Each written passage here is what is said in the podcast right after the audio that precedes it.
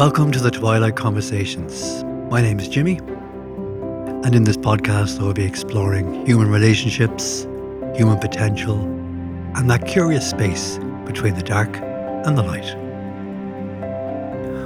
Hello, hello, hello. So, welcome back. Um, just to say to thank everyone for the, the feedback we're getting and questions both on the Patreon page and on our email uh, page, which is really, really great. Um, great responses to uh, Sparky 1 and 2, and also to the last episode I did this uh, solo. This is my second solo run. That was on toxic positivity. So there were a lot of questions about that and interest in continuing that. So um, today I'm going to speak a bit about, on request by quite a few people, some of the areas I've touched on in, in previous podcasts with Dee I've been asked to talk more about complex post traumatic stress disorder and the impact of that on adult relationships. Um, particularly, you know, the one where, you know, we can all meet toxic people or narcissists or abusive people and find ourselves in relationships with them. That can happen to anybody. But if we have, if we happen to have, and a lot of us do, some trauma, some hurts from childhood that aren't quite resolved or they're still hurting that has a particular impact in how we interact. And I'll get into that more as we go along, just to give you a flavour for that. You know, the whole area of where we, others say, we find ourselves saying, why can't I leave him or now, it could be any relationship, but I I probably will lean more into kind of a romantic or a loving, well, I say loving, with a narcissist, how possible is that type of relationship, you know? Uh, but you can apply it to any kind of connection with someone who is abusive or toxic or narcissistic. You know, we can use those interchangeably.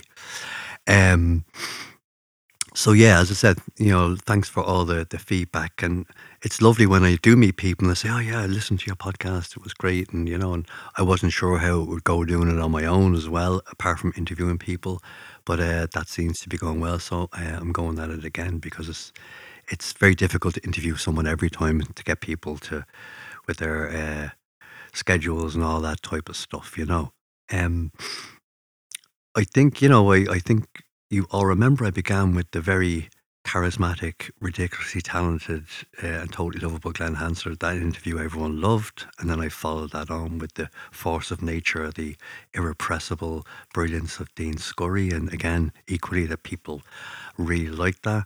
Then I went on. I know those people are connected. There's a bit of a joke about me choosing all my own people, uh, but that's okay.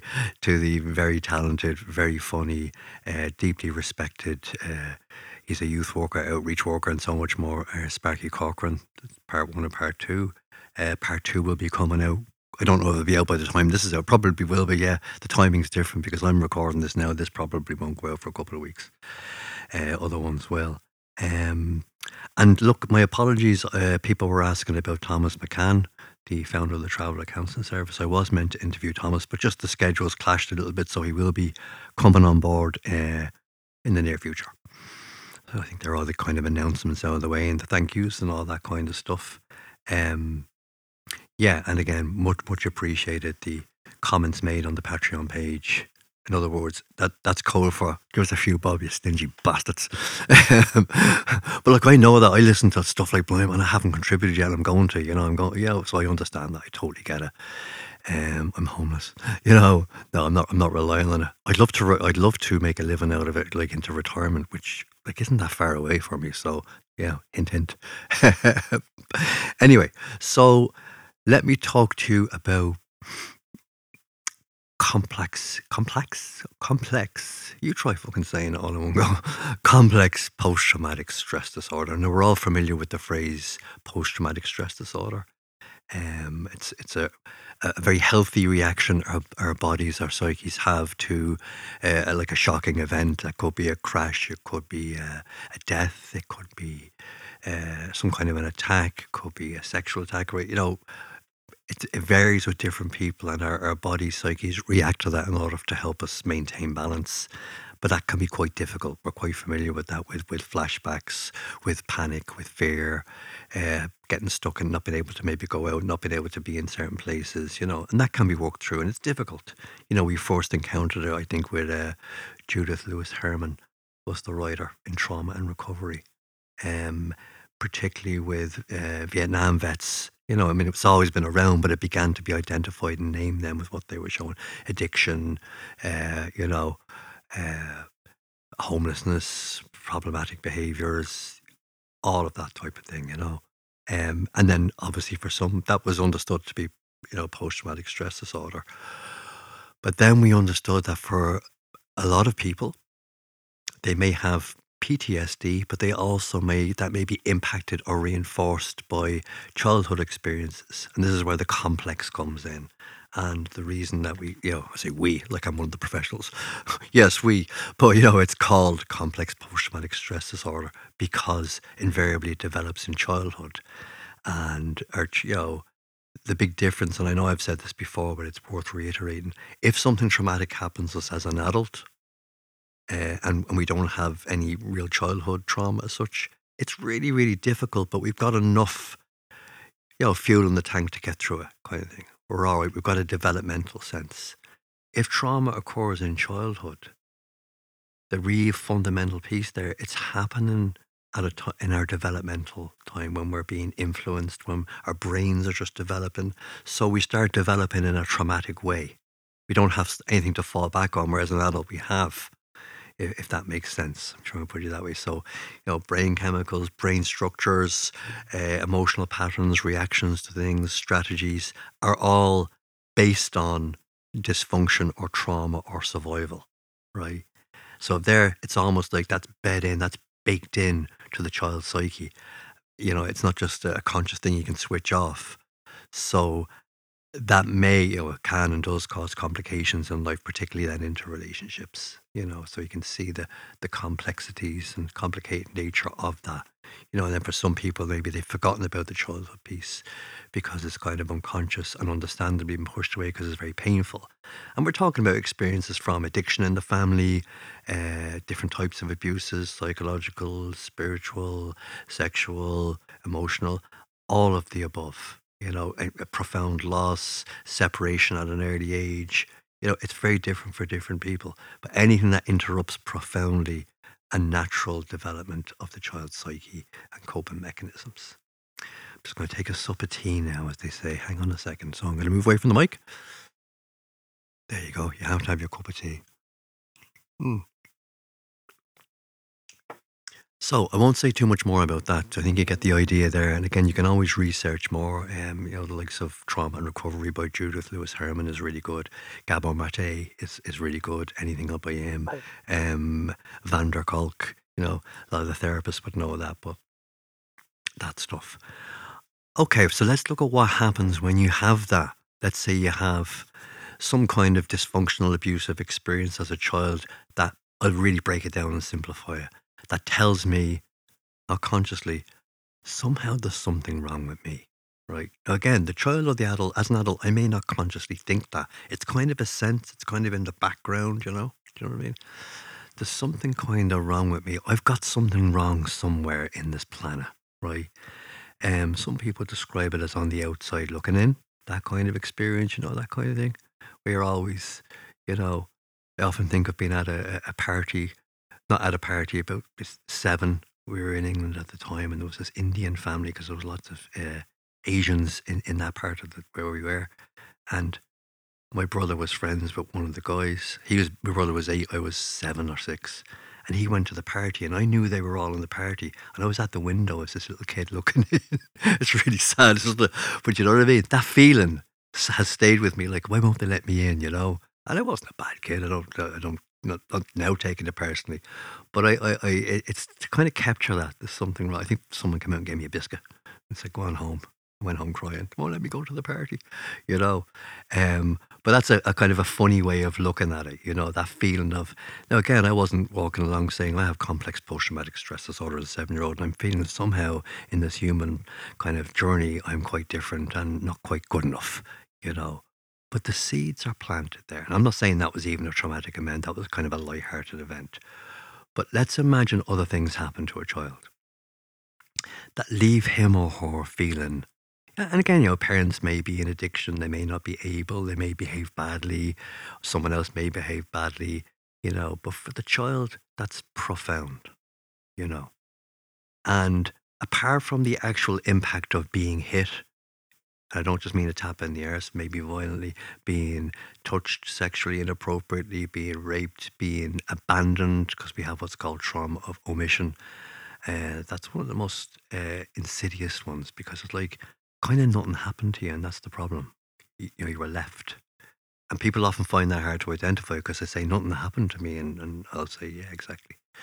So we've got a combination of what should happen didn't happen, and what happened shouldn't have happened. And sometimes people might get the combination of the two trauma of commission, trauma of omission, you know. So what I'm trying to get at is the seeds are being laid down early.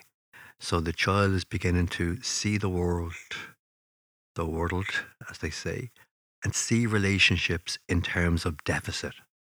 Like I've I'm, I've done something wrong somewhere, and I have to try and behave good so you will love me. Basically, whoever you are, mammy or daddy doesn't. I've done something wrong. I don't just mean any deed. There's something wrong with me.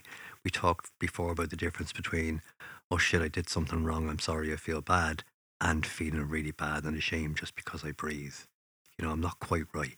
I don't fit the mark. There's something up with me. I have to work a bit harder to get your love. I feel a bit on the outside. I feel like I'm the black sheep and may often become the black sheep, you know, uh, in that sense. So it's it's an adaptation. It's like an adjustment somehow uh, to this world, and it's actually quite a brilliant adjustment, even though it causes lots of problems. Because the what we'll call the self image is being formed in a way that's saying, I don't quite I'm not like other people. It's not necessarily true, you know, but that's the feeling, and in a bad way. There's something, the reason that you behaved badly towards me was because I'm being punished because I didn't, I wasn't good enough. I didn't sound right. I didn't look right. Uh, I just don't get it, you know and I somehow have to learn how to find out what's the code. I remember as a child, I was wondering, what's the code? What are they all talking about? How do you get in? I always felt like I couldn't get in, you know, to whatever it was. Even when people were being nice to me and talking to me, I always had that feeling like, like I was watching a film there. And I know now that's a coping mechanism, uh, but almost like, you know, I think I said this before in podcasts. I always thought people were having much deeper conversations than they were actually having. Now maybe they were, but I, but I, la- I later found out they weren't having. I always found thought like I'm missing out on something or shit. What what are they talking about? What is this? And then I always got kind of disappointed because I always I liked a bit of profundity, and then I thought it wasn't there, and I'm still missing all those types of combinations. But let's bring me into adulthood now. I bring a person into adulthood with that kind of adaptation that I'm approaching relationships on the back foot, to use Dean Scurry when he's describing uh, his encounter with uh, some of the travellers' friends. Travellers are on the back foot, ready to jab, you know. This is a great description. And a lot of us are like that. So you're on the back foot. And somehow, if I'm, even though I'm an intellectual adult and I'm kind of equal and everything's fine and we're all good, um, somehow, and I'm not always conscious of it at a deep level, if I enter a relationship, if someone shows interest in me, I immediately think that I have to overcompensate to keep their interest. You get me? Have a think about that now for a moment. You know, that they're not liking me just because I'm Jimmy or whoever you are. Think, you know, apply this to yourself. The reason this attraction is here, or it might be a mistake. Maybe they made a mistake. That's another one. Could this be true? Could they really, really like me? Now, on the surface, as an adult, everything's fine. Of course, the person likes you. There's not a problem at all it's all normal at that level. It would be conscious for me now, but it wasn't throughout my life. But what's kicking off inside me is all the alarm bells, all the trauma alarm bells. Like, okay, this either I'm going to get abandoned, I'm going to be rejected, this is going to go wrong, I'm not going to be good enough, I'm not going to get it right, um, there's something kind of odd about me, uh, I'm a weirdo, I'm a freak, uh, all those awful things. And that's an uh, interesting, an awful thing about trauma. Not only what other people have done to us, but what we do to ourselves then. So I'm abusing myself psychologically far more than anyone else does by saying these things about myself or you know see if you can recognize that in yourself Telling myself i'm this like awful person and you know there's a lot of talk these days about the imposter syndrome this comes into a big time if they really knew me, I'm going to be found out. I'm going to get the tip on the shoulder. I'm going to get the hook, you know. Um, they're they're going to discover, you know, um, he's just really doesn't. He's, he's not. Look at him. He's too big. He's too small. He's too fat. He's too thin. He's too smart. He's not smart enough. He's uh, just not lovable, really. And it doesn't make sense consciously because people that make me, you know, I feel people do love me and it's nice, so I can get it. So it's not like poor me around like that. It's I'm trying to open open up to you that as an adult, the child can be active, right? Now the childness is really, really interesting and really, really powerful. And um, there's many aspects to the child, but I'm going to break it into two just for the moment. There's the magical child, the wonderful child, the totally accepting child that's in us all, the kind of innocent, spiritual, excited, normal, uh, totally lovable, very natural, uh, our real selves, if you like. The magical child is our real selves. It's the real us. It's the us we want to be, you know. Um, so that's there, right? Totally unique, beautiful, wonderful, unrepeatable, lovable, charming, interesting, uh, enchanting, exciting, all those things. That's in us all, that child. That's that's a really, really crucial piece. So just hold that thought for the moment. And then there's the wounded child. Okay. And that wounded child is full of what we call cognitive distortions about him or herself. All that there's something wrong with me. They only like me because they're looking for something. This is going to go wrong. I'm afraid. Fear is huge. I'm afraid I'm going to be humiliated. That's a huge piece of this. I'm going to be humiliated. Um, it's all going to go wrong. They're going to laugh at me. Again, that may reflect back to a childhood experience where humiliation was a feature. And I think uh, humiliation, I can even taste it now, leaves a certain taste, doesn't it? A feel that you don't forget. You know, it's, it's, it's an horrendous experience for an adult, but particularly for a child, to feel shamed or humiliated, uh, particularly by adults um, or anyone, you know, and laughed at and those kind of things. So that all can get that, that all can get kicked off, right? So we've got the magical child, beautiful, natural. Now they're one and the same, but I'm just using this as an example. This is what's very, very powerful because the beautiful, magical, natural child gets often shut down uh, or repressed, and the other child comes in, and that child might also throw tantrums, might be unreasonable, as uh, you know, might be uh, hurt very quickly, oversensitive, so to speak, uh, fearful, uh, a little angry, maybe sometimes unreasonable. You get what I'm talking about, okay? Uh, shy, timid, and that particular aspect of the child has a, a, awful self-image, and I'm going to use awful.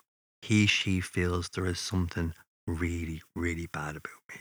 I've done something so wrong. There's something so awful. People will want to touch me because they'll catch something there. That feeling, that's I know it's very strong, isn't it? But it's very, very, very powerful and it comes deep in the body. It's deep in the gut. Now, from a psychological or psychotherapy point of view, what's happening there is the child has taken on the abuse from the outside and owned it as theirs. So you usually, once you start hearing that, you know that's how the person was treated, but it's not them. Does that make any sense?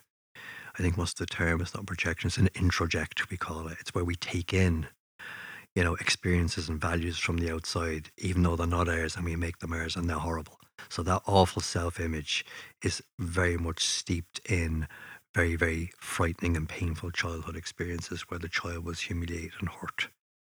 And a child has only one option there to say, it must be me, you know, and that never gets healed or worked out. So it comes into adulthood.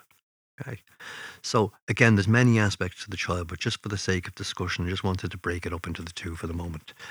Uh, that I call the magical child, the magical natural child, and the very wounded child. You know, and they're both equally lovable, and they're one and the same. But they, what can happen is they can overlap each other, and you know, one can drown out the other. But often, as in in Gestalt therapy, top dog is the wounded child. The wounded child will kind of take precedence because that's the part that's on alert. That's the part that's the trauma piece. The other part, of the child is like, I'm cool, there's not a thing wrong, you know? And it comes out of us every so often. Do you, ever, do you ever do that where you feel really free and you do something, you think, God, I'd love to be like that all the time? You know, your real self comes out. That's that's your magical child coming out. Nothing wrong with that. But um, but we're not able to sustain it because the wounded child is so overwhelmed. He, she kicks in and kind of goes, "Shut that shit up! No, come on, you're going to get hurt here. You can't be that free." Blah blah blah blah. I'm going to give you. Uh, I, don't know whether I spoke about this on a podcast before, but uh, I think, as some of you know, most you know, I work as a therapist, and I've you know for many years, and I've worked in treatment centres. I was working in this particular treatment centre, and I was doing like a, a workshop with the whole kind of community. And with, as as I've mentioned before, with addiction, people in addictions, but you can have a bit of fun because people, there's a lot of image. You know, people are very fearful, but you might get a lot of like hard man or woman image, or people pretending they don't give a fuck, you know, but they're really terrified deep down and they just want to be loved like anybody else. So sometimes I, I do a bit of playful stuff around maybe, you know, uh, as image breakers, animals and stuff like that. You know, let's let's play around with that. You know, if you were describing your addiction as an animal, what would it be? If you were describing your recovery as an animal, what would it be? And I've got a rule of thumb: I never ask any client to do anything I wouldn't do. So they're all kind of going, I'm not getting up and being an animal. I'm not doing a horse or a lion or anything like that in front of everybody. I'm not doing a chicken, you know, totally humiliating, but in a fun way. So I always do it. And I remember start, I got up and I don't know, I did a chicken maybe. You can imagine how humiliating that would look in the middle of 25 people looking at you in the middle of the floor. I was crawling around as a snake. I don't know what the fuck I was doing, making weird noises. But anyway, the heel of the hunt, uh, people got into it, but this guy said to me, "I'm fucking really embarrassed. This is I'm cringing for you, Jimmy." He said, "You not you not think uh, I feel like you're not afraid people think you're a fool." I thought my answer was pretty spectacular, to be honest with you. Uh, I didn't think it at the time, but as I look back, I said, "Well, I'm already a fool." So uh, I'll beat you to it. So, uh, do you know what I mean? And I think I did speak about this before. You know, being able to embrace your inner foolishness, uh, that's a sign of security and strength. So there was the magical child and the wounded child meeting in a healing way, right? That could have been potentially devastating when that guy said that to me. But I didn't care in a lovely way. I thought, yeah, so what? So it's going through that barrier where you encounter other people's discomfort and embarrassment and recognize that for what it is, but you transcend that and then that gives many people freedom to be, you know, by the end of it, we're all jumping around like kids, you know, and most people enjoying that fun. And, and then paradoxically, that can lead to tears and people can get into stuff then, you know, um, when you're allowed to be playful because it reminds people of childhood. So there's something about being able to laugh at lovingly our own inner foolishness the way children do right? Because if you saw a child jumping around and laughing and playing, you you wouldn't you wouldn't be embarrassed. You'd be going, "That's great." But seeing an adult doing it, you know, so it's a, it's a very interesting piece to look at because that as we're adults, this is what happens to us. The the wounded child gets locked in, and the playful part gets repressed. The playful part is the natural loving part that gets repressed. And usually, when someone likes us, if it's a romantic setting, they're tuning into that playful part they like the way we like the way he or she moves or talks and at the funny and the, the natural naturalness is such an attractive quality isn't it? And people just like us for ourselves but we just if we've got that inner child wound in us, it's very hard to accept that. Shit they're going to find out. Start to become rigid the rigid start to you know uh, we talk about going up into the head you know oh this is going to happen. The distorted thinking comes in the wounded child starts to dominate the proceedings. The adult goes out the window so you get what I'm saying. So I'm going to bring that now into so when we that's fine if if we're like that and you meet someone healthy, right? We're probably afraid of healthy people when we're like that anyway, because our default mode is I'll find someone who's so fucked up they'll be glad to be with me and they'll be grateful that I want to be with them. You know that one, right? Now we may not consciously think that, but think about that for a minute. You know, pick the person that's most rejected and most fucking crazy. You know, and at least they're going to be happy that you like them. That's a real trauma piece because that's, I minimize the chances of rejection or hurt there because they're only too grateful to be with me because no one else will fucking have them. You know, we all know this and it's kind of funny, but it's really, really tragic. So just notice that, just be aware of that. And again, if we're carrying that inner woundedness, that inner child woundedness that uh-huh. wants desperately to be connected with but is terrified of it at the same time, right? So I really want to reach out and be me and be loved, but I I'm holding back. I'm terrified. I'm not able to do the part that it might go wrong. And if it goes wrong, so what? What does going wrong mean? What's wrong with showing someone you are who you are? What's wrong with allowing your your hunger and your desire and your want and your love and your need out? I don't mean in a crazy way. Just just letting someone know this is how I feel. And if they don't play, you know, if they're not into that, can I cope with that little sting of rejection? I can. I don't care. You know, I'd rather they liked me as well. But if they kind of go, well, no, I'm not, I don't feel that way about you or whatever, that's okay. I don't have to go into shame about that. It's just, just adult choices. That's okay. Anyway, so invariably, invariably, if we're coming from a, a, a dominant wounded child place, if I put it to you that way, in our adult life, we are going to, I'll say choose, but I'm going to use the word uh, reluctantly because it's not a conscious choice someone comes on our radar, right, who may well replicate the toxic or abusive people in our childhood, right? And again, this isn't a conscious process by no stretch. Um, we're not aware of it. It might be, you know, we spoke about the love bomb, bombing and all. It could be really, really, really exciting. But we're going to go for narcissists or toxic people. We're not thinking that at the time. What's the quality the narcissist or the abuser has that we're after? Well, we don't want any of that. There isn't any, but they have that charm, right? The kind of that's really attractive because narcissists work on that. But what they have, right? This is really bizarre. Try hear me out on this. And again, we're not thinking consciously, oh, there it is. I want to be with him or her. What they have is the unavailability. And we get some sense that they're not okay in themselves. And we get a sense of them that they're a bit superior. But what the child in us would do is we'll read that into I'm not good enough yet. This all happens very, very quickly. It doesn't happen consciously. And we feed into that. So we go into the piece, I will please them. Right? So that's the I will please them. I will win love from them. So we're already on the back foot. We're on the deficit straight away. Right? We're already uh, in the I'm okay, you're okay. I'm not okay, you're okay stance. Some of you may remember that book, I'm Okay, You're Okay. It's a great book, right? So I'm, I'm my starting point is I'm not okay and you're okay, right? Um, you're really not, you're you're okay because I have the illusion that you're better than me, and you've got that superior vibe going on, and so you know those people you meet, and somehow you feel you want to please them, you don't want to upset them, you don't know why it is, you don't want to, you know, if they get into their stuff, you know, um, that happens very, very, very early on, you know. Um, and again, how a sup of tea coming on. Uh, Someone else said to me as well. See, when you do your podcast, Jimmy, you you you allow gaps to happen, don't you? I do, yeah. I like gaps because in the real world, there's always gaps, isn't there? You know, that's where the good bits are, often in the gaps. Um, you know, some people are obsessed with what do they call it? Radio. You can't have radio silence. Fuck that. I'm to have another cup of tea. Take a breath.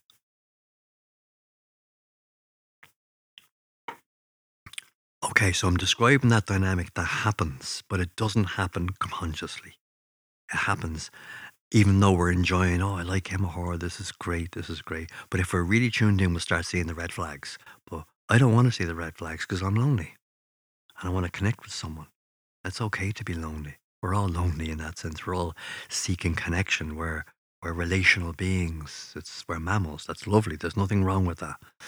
You know, so many people have shame about their deep longings. How how beautiful is it to be that deep, to long for connection? You know.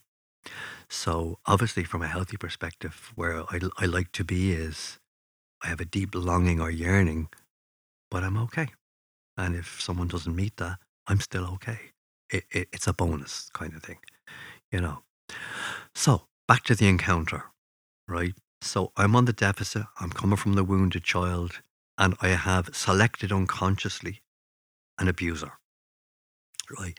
Now we've got to be really careful here because there's a lot of shaming goes on here, you know, in terms of like, ah, well, you chose to be with with him or her, or well, look what you're doing, you're back in that relationship with them again, you know, you should know better, or whatever about other people saying it, don't say it to yourself, right? What I'd rather you look at is how can I grow from this? How can I learn? Make it a learning experience. Because all we're really doing then is we're just being harsh with the child. We're now abusing the child. Right? We're doubling up. We're doing the narcissist's job for them. You know? And they like that. They like when we're kind of questioning ourselves. Because what we inevitably will fall into is somehow I'm not good enough for him or her. What's the narcissist playbook? The toxic person, what do they always do? They always leave you feeling you're not quite good enough. You know, if you're in your healthy state of mind, you're like you wouldn't be with them. But when you get caught in, when the child is caught into trying to please this adult who is totally unpleasable, you know, and you've been in the relationships where you make huge efforts for their birthday or whatever it is, and you know, you go out of your way and you order things and you do this and you do that, and you know, you really want to make it nice for them, and they're kind of like, "Hmm, yeah, you know that feeling, right? It's like they always, and they do it on purpose. They leave it as if you're not quite good enough. And like anyone else would bite your hand off for that level of love that you're offering, right? But this person's kind of like, well, you could have, like, uh, I'm not sure about, you know.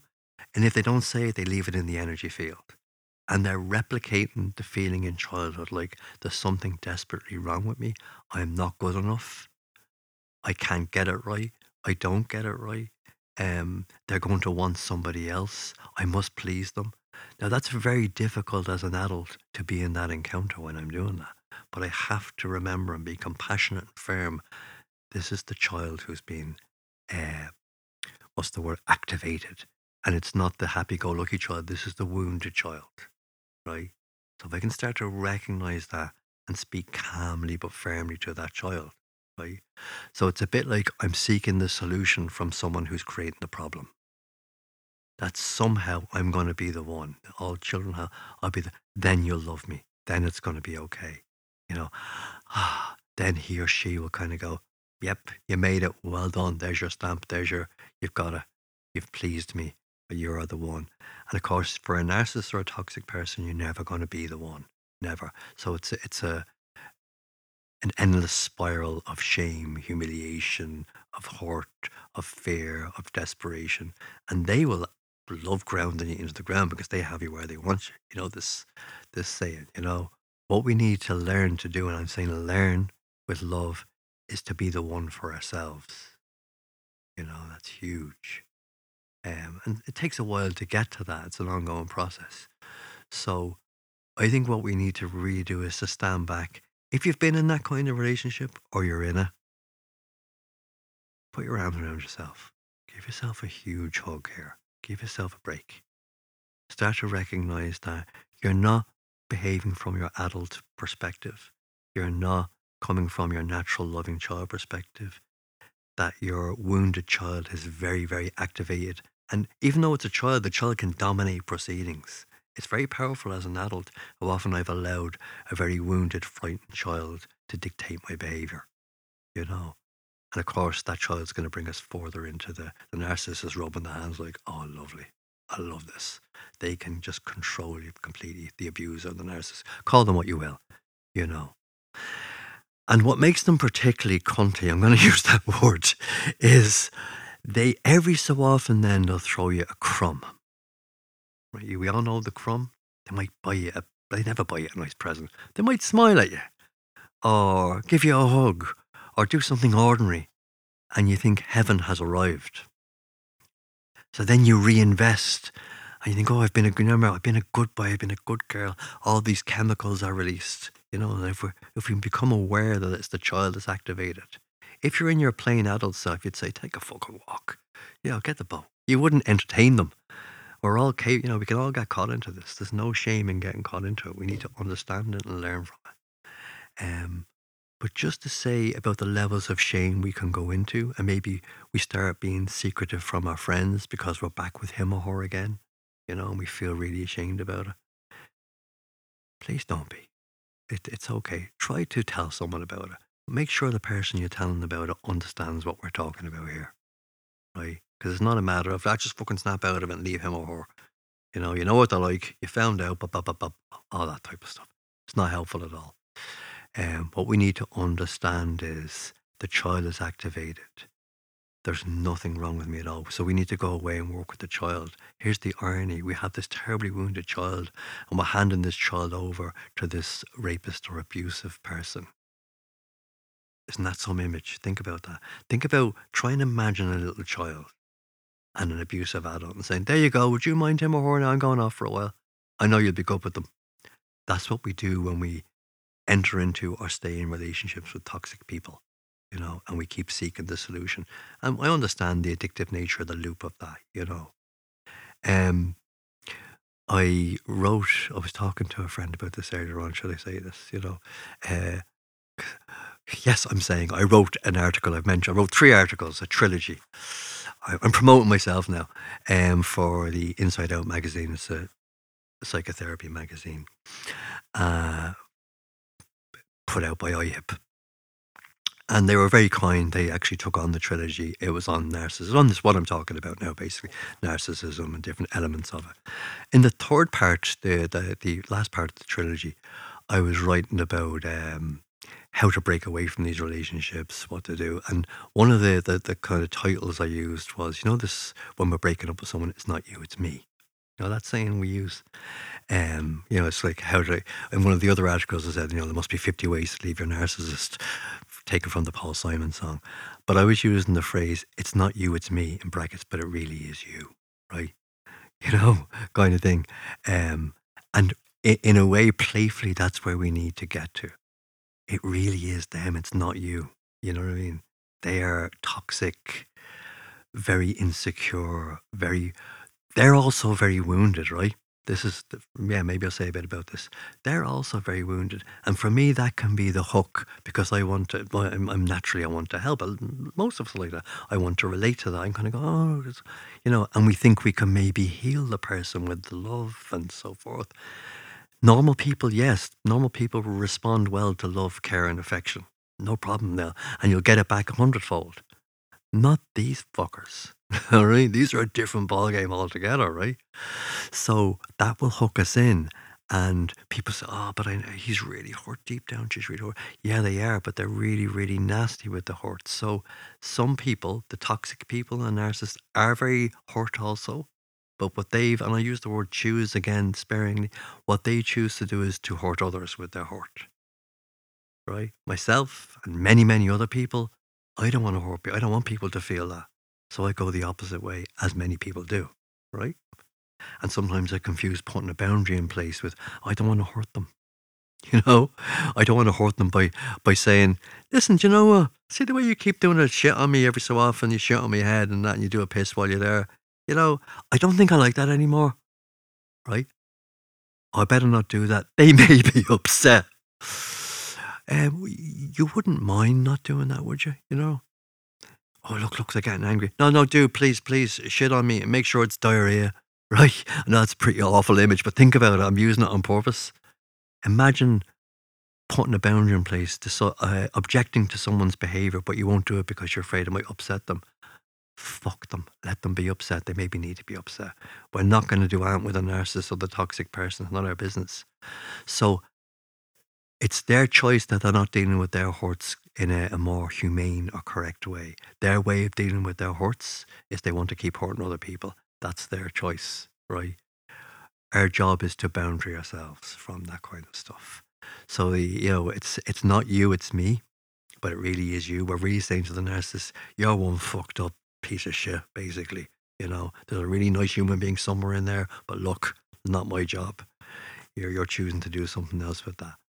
Um, so I used that. It was used brilliantly in. Um, I'm a great fan of Seinfeld uh, and and Curb Your Enthusiasm. I love that type of humor.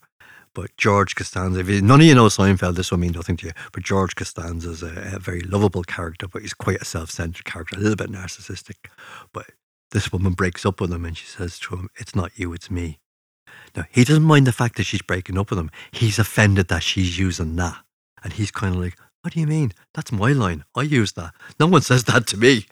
you know, if anyone, it, is me. So, you know what I mean? That's where he's going with it. It was very, very, very funny. I recommend you yeah, YouTube Seinfeld. It's not you, it's me, George Costanza. It's a brilliantly uh, uh, funny piece, but very, very, very wise and poignant.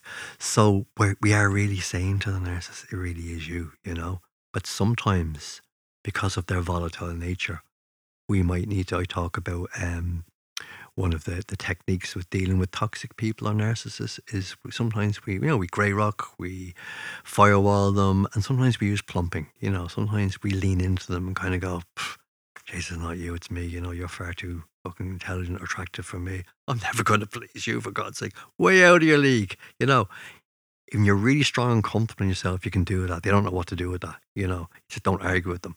But in brackets, you're really saying, it really is you, you prick. do you know what I mean? But you don't get into that with them. You know what I mean? And there's something about knowing that. There's something very liberating for the child to realize when you, the adult in us realizes that's actually not okay. It really, it really is them. Their behavior really is bad. It's got nothing to do with me being good enough, not good enough. They're just behaving bad. So we have to allow people to take responsibility. You know, I'm resistant talking about Trump, but now I've just mentioned him. It's incredible the lengths millions of people go to protect him from taking responsibility for his awful behavior. It's like they're terrified of him getting in touch with it. So watch that going on as well. Right, I'll leave off that for a minute. Um, but let's come back to that dynamic where we are frightened of the narcissist or the toxic person being left with their feelings. If we say, it's not you, it's me, we're done, you know, it's over. I'm, I'm, or I don't want that type of behavior anymore. Be really, really aware that's a very vulnerable and volatile place for us to get back in with them again because they'll do quite a few things. They'll play, they'll they might go down the kind of compassionate route. And if I see that, I'm kind of if someone says to me like, "Oh, please don't leave me. I'm so hurt." Da, da, da, I find that, and most human beings find that very hard to resist. Right? Oh, look, maybe maybe they'll come good. Jesus, maybe maybe they've tapped into a bit of truth. You know. Be that as it may, they're not suitable for a relationship. That can hook you back in. They may try and manipulate.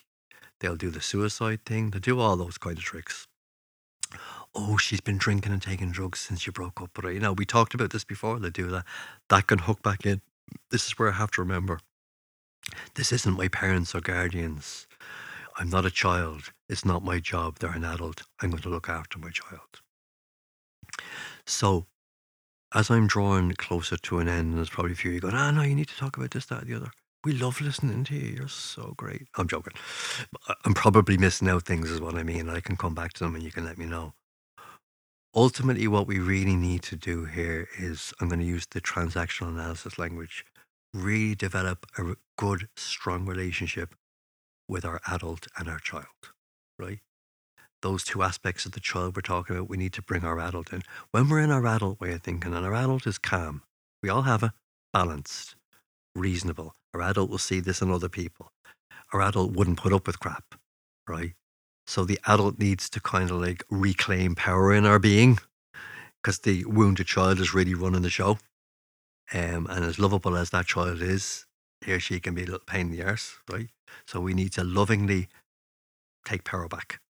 Not even from the narcissist, from our own inner child, because our own inner wounded inner child is doing us more harm than the actual narcissist in a bizarre way. Um, and give ourselves the right to have that, right? Once we can move, once we, our solution or our salvation is not outside of us, it's in me. I can control that narrative. I can't do anything about what you're going to do. I can't make you love me. I can't make you love me. You know, you can't make someone love you. We all know this. Whether they're narcissistic or not, we have no control over that. Let go of that. It's not about them. But bringing that loving adult energy into ourselves. So maybe I can begin to love me the way I want the other to love me. You know that feeling of disappointment you always get when someone doesn't quite step up to the, you know, you just feel a bit like, oh yeah, that was great. You know, I can bring that to myself. I can say the things I want the other to say to me. I can say, I think you're an amazing, beautiful, wonderful human being. I love you. I think you're cute. You're sweet. You're nice. You're just, I can say that to me and tr- learn to, I do believe it now. And, and if someone else says this as well, that's a lovely bonus. But there's a switch there, do you see? Where before it was like I was dependent on everybody, everybody else to tell me that. And worse to the bargain, I was picking fucking lunatics who were never going to tell me that. You know, so I was in that loop, right? So we get out of that loop. Take charge, bring your adult in, right? Give yourself the right to put a boundary in place. Give yourself the right to say, you know what? no diarrhea today, thank you very much. I don't want that. No bad behavior. It's okay. And if that fucking hurts you, fucking deal with it. You're an adult. Your narcissist is an adult. They're not your problem. Do you get me? Um, so bring it back to you. As I love you saying, let it begin with me. Bring it back to yourself. Bring it back into who you are. You've got every right. Give yourself the right. I've got a right to look after me. I've got a right to look after this wounded child. There's certain beliefs I have that I may need to kind of straighten out because they're a bit distorted. You know what I mean? Uh, one's like, no one could ever really love me. Yes, they can, and they will. But that's dependent on me really loving. You know, there is something deeply wrong with me. No, there isn't. You know, I can make mistakes, my behavior can be off. There's nothing fundamentally wrong with me at all. You know, I've said this to some, I work as a therapist, you know, to some client, most clients, and I would be happy to do myself of business and find another job. I often say, there's fucking nothing wrong with you. You know what I mean? There's nothing, I can save you like hours of therapy and money. There's nothing wrong with you. You know, what's wrong with you is you think there's something wrong with you. That's, I want you all to hear that. There is nothing wrong with you, except you think there's something wrong with you, and because of that, maybe you're making a few bogey choices. You're, you know, a bit of repetitive behaviors. Now, look, this stuff takes a while to work with. I'm saying this as if it's easy. It's not easy. It takes a while, but we can work on it. We really can. And if we get like-minded people involved, and you listen to good music, you know, and, and, and you hang with good people and you read some good stuff and you listen to these podcasts or other podcasts, you know, oh, while I'm there, just a little shout out for a few podcasts. Um, I haven't, I've heard a good bit of them, the, the two lads from around local here, Talking Bollocks. They're really, really good. I don't know if you've come across them. They have an enormous following.